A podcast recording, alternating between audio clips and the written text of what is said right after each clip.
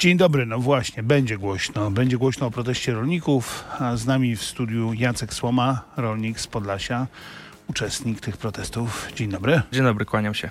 Zacznijmy od tego, jaki rolnik, z Podkrynek, z granicy białoruskiej, słynna miejscowość Usnarz Górny, gdzie był kryzys na granicy, to tuż za pańskim, niemalże tuż za płotem.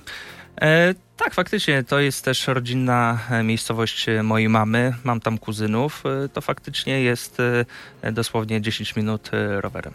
Ile hektarów pan uprawia i czego? Na obecną chwilę gospodaruję na areale około 160 hektarów. Głównie zajmuję się produkcją kukurydzy, pszenżyta, rzepaku, słonecznika. To potężny areał, no to brzmi, jakby był pan potentatem. Powinien pan być bogaczem, który teraz jest na Malediwach, a nie siedzi tutaj w Warszawie i zaraz będzie krzyczał na ulicach. No wydaje mi się, że faktycznie to jest troszeczkę powyżej średniej krajowej, aczkolwiek należy zauważyć, że z każdym rokiem w zasadzie ta opłacalność nam się zmniejsza, a wspólna polityka rolna przez lata polegała na tym, żebyście właśnie wy, rolnicy, kupowali ziemię, żebyście się profesjonalizowali, szli w jedną gałąź, robili jedno, a dobrze i myśmy to robili, a dzisiaj zasady się zmieniają. No właśnie, bo pański ojciec jest, zdaje się, jeszcze większym obszarnikiem i pan posłuchaliście tych rad, to znaczy zaczęliście się mocno specjalizować. I pan mówi, że co, że teraz się zmieniają zasady?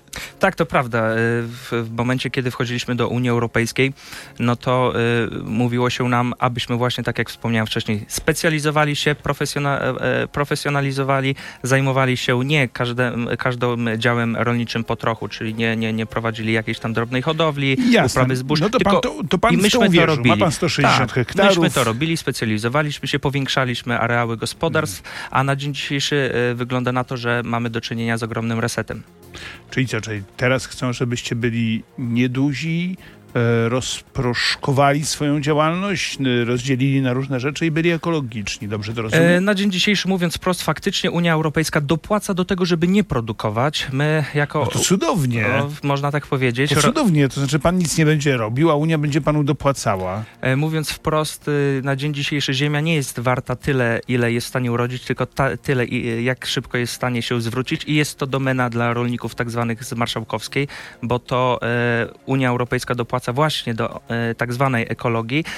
Dlaczego pan mówi tak zwanej ekologii? Ponieważ trudno nazwać uprawę ekologiczną uprawę, która polega tylko i wyłącznie na tym, żeby dla picu, mówiąc kolokwialnie, coś zasiać, niekoniecznie coś zebrać, ale brać sowite dopłaty. Więc faktycznie dopłaty do ekologii są duże i bardzo często, i to nie jest żadna tajemnica Poliszynela, wszyscy doskonale o tym wiedzą, że dopłaty do ekologii są duże i właśnie często spekuluje się na tej ziemi.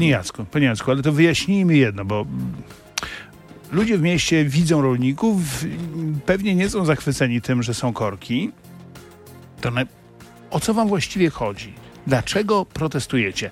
Bo odkąd ja pamiętam, że z ostatnie 30 lat co chwila były protesty rolników. A to Świńska Górka, a to Świński Dołek, a to problemy z wołowiną, a to problemy ze zbożem, a to problemy z jabłkami. No przecież wiceminister Kołodziejczak nawet 2 lata temu rzucał po Warszawie jabłka.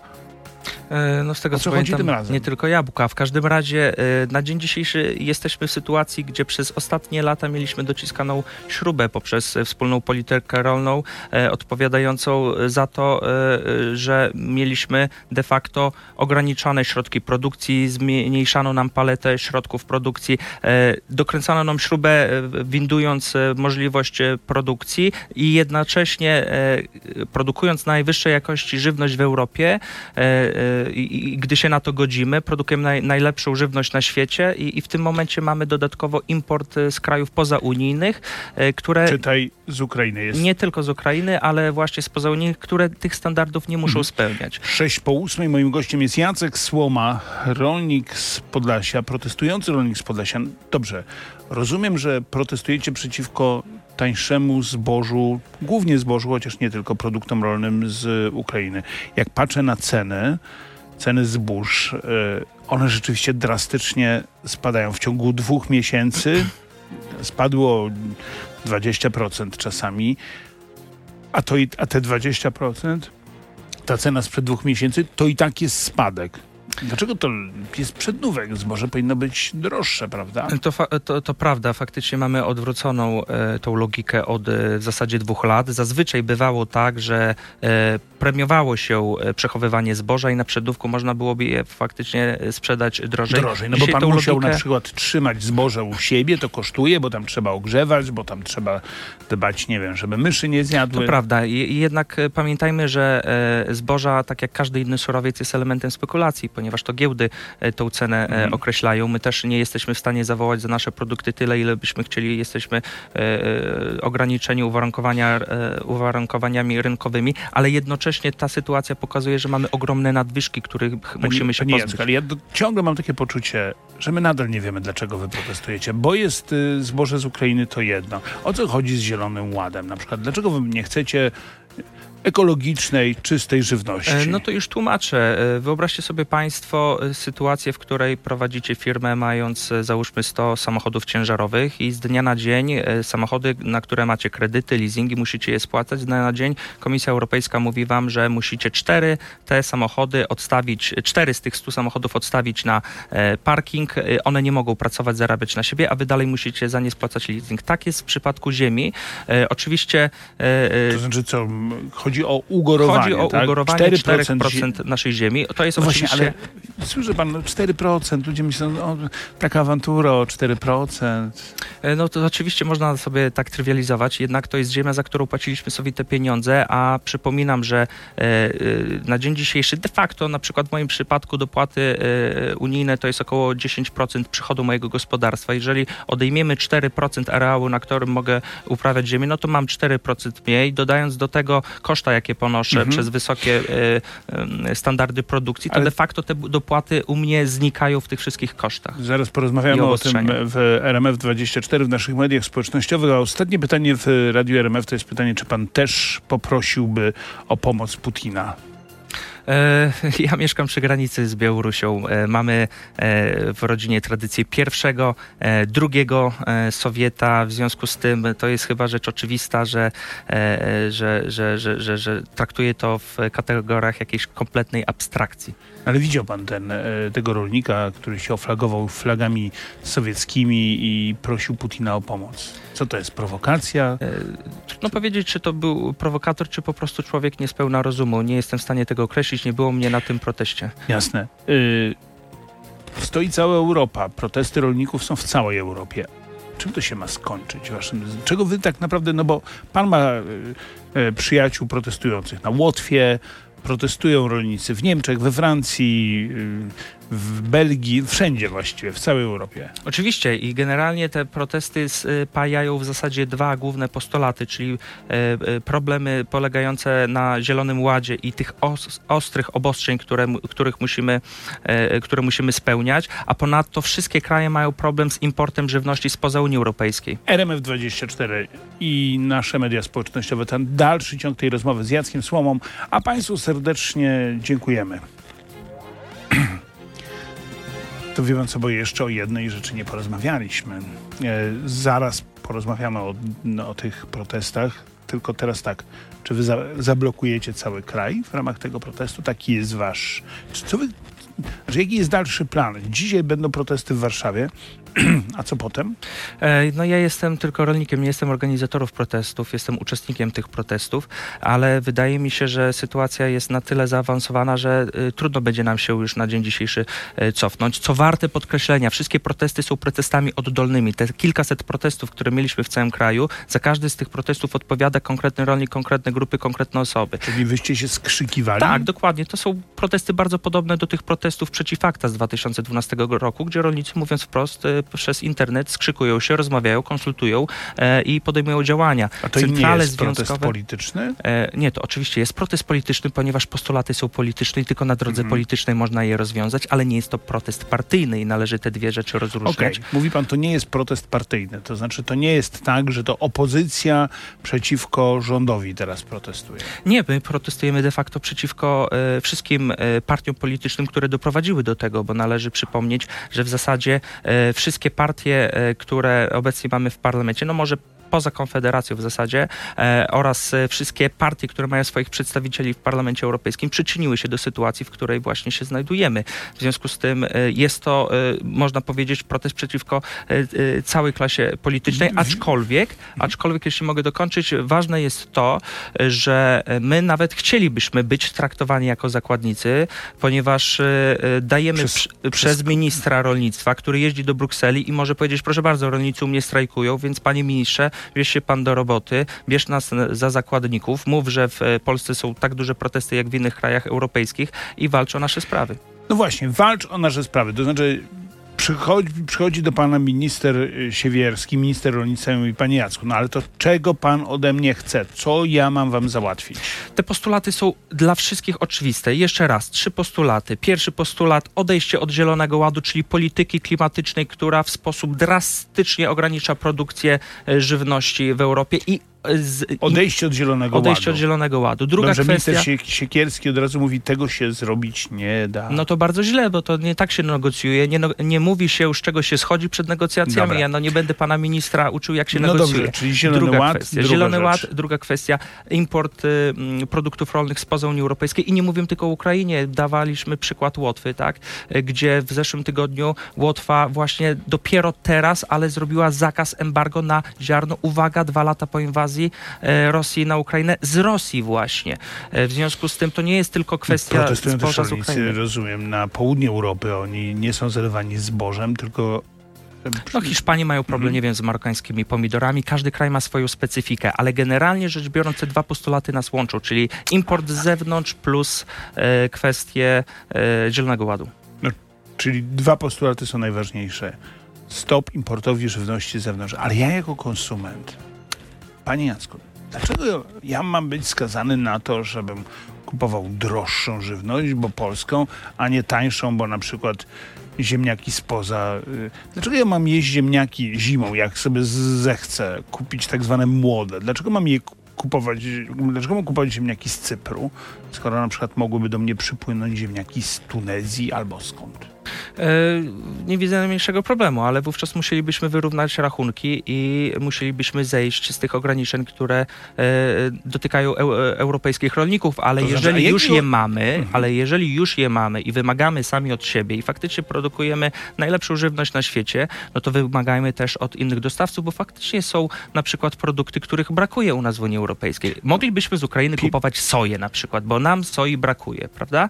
Ale zwróćmy uwagę, że to ten import, który mieliśmy w zasadzie do 2023 roku był drastycznie wysoki, jak Najwyższa Izba Kontroli raportuje. Myśmy na przykład w 2021 roku jako Polska zaimportowali z Ukrainy około 5000 ton. Później, rok później to było 3000 ton. Rok później to 500 000 ton. Dobrze. Kukurydza 6 000 ton, później 1 800 000 ton. Jasne. Tak drastyczne to były liczby. Pojawiają się takie głosy zupełnie inne, że nam się po prostu w głowach poprzewracało. Klaudia Jachira mówi w Sejmie: hej, rolnicy, co to jest? Dlaczego wy protestujecie? Przecież wystarczy mieć gospodarstwo rolne i pieniądze z nieba spadają w postaci dopłat.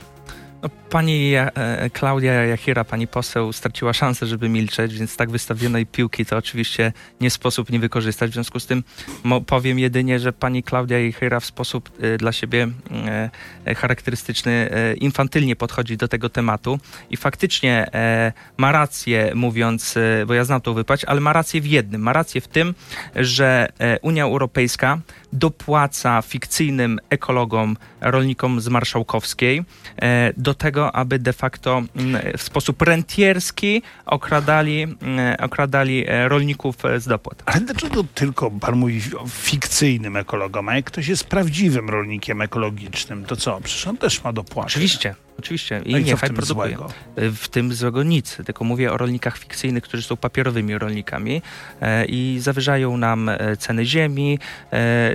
Nie jest to problem nowy, to jest problem stary jak świat i leży po stronie naszych instytucji kontrolujących. Między nami byłby większy, dlatego że co to znaczy fikcyjny rolnik? A dlaczego ktoś, kto mieszka w Warszawie, nie może mieć dużego gospodarstwa rolnego? Oczywiście, że może mieć duże gospodarstwo rolne.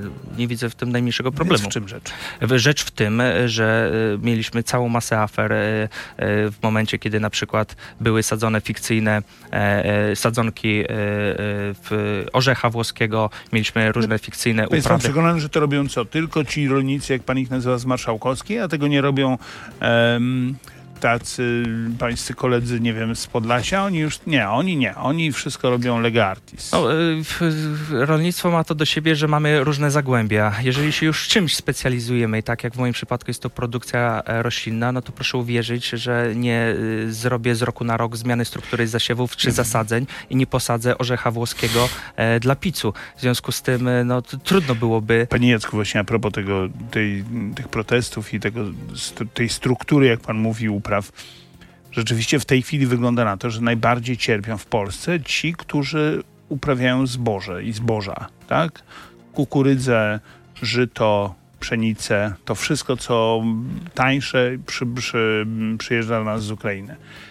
Ale rozumiem, że hodowcy, czyli ci, którzy tą kukurydzą tańszym zbożem, paszami, no, skarmiają swoje zwierzęta, oni powinni być zadowoleni. I tak i nie, ponieważ wydaje mi się, że w momencie, kiedy mamy zakaz uprawy GMO w Unii Europejskiej, a na przykład na Ukrainie tego zakazu nie ma, musimy bardzo uważać, czym skarmiamy chociażby bydło mleczne. W związku z tym to nie jest takie zero-jedynkowe. Na przykład miałem kontakt z litewskimi rolnikami, którzy już nie chcą ziarna z Ukrainy ze względu na niespełnianie norm unijnych tego ziarna i boją się, co mogłoby być, gdyby tego typu surowiec do pasz trafiał cały czas. No przypomnijmy, my też dosyć dużo produktów przetwarzamy, wysyłamy dalej i możemy mieć problem z naszym wizerunkiem naszych produktów, jeżeli będziemy tak naprawdę skarmiać paszami, które de facto w Unii Europejskiej nie mogłyby być wyprodukowane zgodnie z przepisami. Mieszka pan ile? Kilkaset metrów od granicy? Zgadza się, 800. 800 metrów od granicy białoruskiej. Pan pozwoli, że porozmawiamy trochę o tym, jak się żyje teraz na granicy. Jest trochę spokojniej. W zasadzie od 2022 roku nie widziałem przy granicy oczywiście na moim odcinku żadnego migranta. Czyli nie ma problemu. Nie, jest naprawdę bardzo spokojnie, jeżeli chodzi o kwestie migracyjne, aczkolwiek sam kryzys graniczny nie dotyczy tylko nielegalnej migracji. Ale dlaczego u was nie ma migranta, bo jest płot? Płot oczywiście nie jest doskonały, ale tak, płot robi dużą robotę, bo na granicy toczyła się gra o czas reakcji służb. Płot i perymetria umożliwia Straży Granicznej i innym służbom szybszą reakcję, mają więcej czasu na reakcję, w związku z tym nie trzeba tak dużych sił już przy tej granicy trzymać, ale chcę podkreślić, że nielegalna migracja nie wyczerpuje znamion całego kryzysu granicznego. To nie tylko chodzi o nielegalną migrację. No właśnie, to jest pytanie takie, znaczy to są dwa pytania. Pierwsze zasadnicze, to jest pytanie, które zresztą zadał mi pański ojciec, którego spotkałem w niedzielę w Krynkach i on mnie pyta, no i co, kiedy będzie wojna? Czy wy się tego boicie? To znaczy, tak jak w przypadku nielegalnej migracji wielka polityka międzynarodowa zapukała na naszą prowincję, tak samo może być i w innych przypadkach. To są rzeczy niezależne od nas. Jeżeli chodzi o kwestię wojny, no wojna jest narzędziem prowadzenia polityki jako takiej. Oczywiście nikt rozsądny wojny inny nie chce. Tak, nikt tej wojny nie chce, ale na dzień dzisiejszy wydaje mi się, że jest coś w tyle głowy, obserwując politykę międzynarodową, że mieszkamy w takim miejscu, a nie w innym, ale to nie jest coś, co by paraliżowało codzienne życie. Czyli żyjemy normalnie, bo żyć trzeba, ale znowuż pan jako biznesmen, człowiek prowadzący dużą firmę. Mikroprzedsiębiorca, bo de facto jako rolnicy, gdy uzupełniamy jakieś wnioski, dokumenty, to zawsze każą nam krateczkę mikroprzedsiębiorca zaznaczać, mimo że jesteśmy rolnikami. Niech będzie pan więc mikroprzedsiębiorcą, ale chodzi mi o coś innego, o to, że nie ma pan takich wątpliwości, czy aby na pewno warto inwestować, bo ziemia ziemią, no ale na przykład pan ma jakieś magazyny, pan ma suszarnię, nie wiem, słonecznika, czegokolwiek, nie wiem, co pan suszy, proszę wybaczyć. Co pan suszy? Kukurydzę. Słonecznik. Mhm. No dobra, ma pan tę suszarnię, to kosztuje, prawda? Tak. Ile kosztuje wybudowanie takiej suszarni? Oj, to są ogromne rozpiętości, bo suszarni można ile za kilkadziesiąt do kilkaset tysięcy złotych. Wasza ile kosztowała? Nasza suszarnia kosztowała około 200 tysięcy złotych. Około 200 tysięcy. Tak. Sama suszarnia. Sama suszarnia. No, trzeba zrobić do niej drogę, trzeba ją utrzymać. Opłaca się? Znaczy nie, pytam, czy się pan nie boi, bo wie pan, w tym kontekście. Kto teraz będzie inwestował na przykład pod Krynkami, pod Usnarzem, pana w Jurowlanach, gdzie rzeczywiście Jurowlany, Krzybowszczyzna i Usnarz, prawda? Ten słynny Usnarz. Granica 800 metrów. Zaraz wyjdzie Ruski, a na choinkę mi ta cała suszarnia, na co można tak powiedzieć, magazyny. Ale z drugiej strony można powiedzieć, że mamy z XX wieku doświadczenie żelaznej kurtyny i równie dobrze możemy, i to najlepsze chyba, czego moglibyśmy sobie życzyć, czyli życie pod żelazną kurtyną i trwanie w takiej trudnym sąsiedztwie. Jednak nie oszukujmy się, są rzeczy niezależne od nas, życie toczy się dalej, więc faktycznie można spakować manatki i uciec. Ale panie redaktorze, ja jestem rolnikiem, miedza jest rzecz święta, więc będę pilnował swojej miedzy. A że graniczę z swoją miedzą z Łukaszenką, więc umówmy się, w kulturze polskiej miedza jest rzeczą ważną, poważną i tak też do niej podchodzę. Więc panie Łukaszenka, nie wchodź pan na moją miedzę? Jak to mówią, pół żartem, pół serio, i śmieszno, i straszno. No dobrze.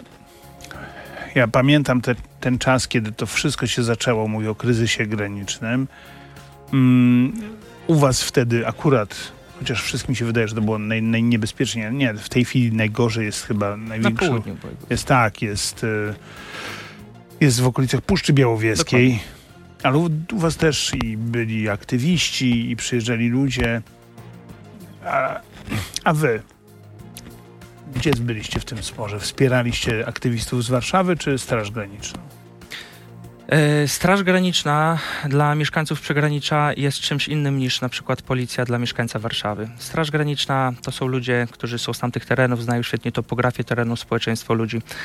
To my wszyscy pilnujemy tej granicy. Granica dla nas jest elementem kultury jako takiej, czyli czymś, wokół czego my byliśmy wychowywani. To nie jest fikcyjna linia na mapie, chociaż faktycznie ta granica nie jest zbyt stara, ale to jest jeden z przymiotów państwa polskiego. W związku z tym my do tej granicy podchodziliśmy z szacunkiem i również do kwestii ochrony granicy. W związku z tym Straż Graniczna tej granicy pilnuje i również my, jako mieszkańcy, jesteśmy odpowiedzialni za ochronę tej granicy, chociażby poprzez wspieranie Straży Granicznej. Wspieracie Straż Graniczną? Tak, oczywiście. Wspieraliśmy, mówię za siebie, ale jestem przekonany, że jest w ogromnej większości społeczeństwa tak. Panie Rozkorzenże, co zaraz prosto ze studia, może nie prosto, bo to o której zaczynają się... Protesty zaczynają się o 11 godzinie pod Pałacem Kultury i Nauki. Czyli pan jedzie stąd pod pałac i będzie pan protestował. Tak. To czego mamy panu życzyć? Życzę mi spokojnych protestów, abym nie musiał po raz kolejny tutaj przyjechać. Życzcie nam, rolnikom, przede wszystkim wytrwałości. Jeśli mogę państwa prosić o wyrozumiałość, nie chcemy nikomu utrudniać życia, stąd nie przyjechaliśmy tutaj naszymi traktorami. My nie tylko walczymy o nasze sprawy, my walczymy również o kwestie konsumentów. Zielony Ład dzisiaj dotyka nas, dotknął nas szybciej. Bądźcie też, szanowni państwo, mądrzy przed szkodą i też pilnujcie swoich spraw, bo Zielony Ład odczujecie również na własnych portfelach. Jacek Słoma, rolnik z Podlasia, był państwa i moim gościem. Bardzo panu dziękuję serdecznie. Dziękuję.